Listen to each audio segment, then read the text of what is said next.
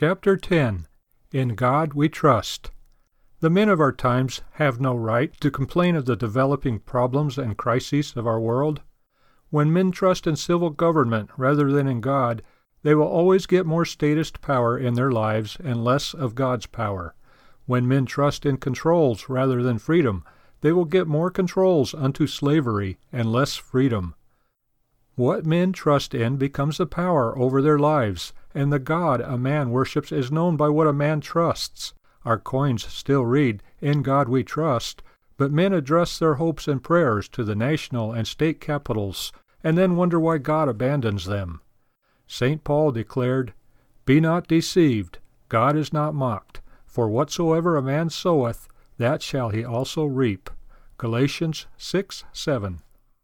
Harvest time is approaching for our age. Men have sown unbelief, debt living, a trust in what civil government can do for them rather than faith in God. They have looked to politicians for salvation rather than to Jesus Christ, and they have paid their taxes to the state and neglected their tithes to the Lord.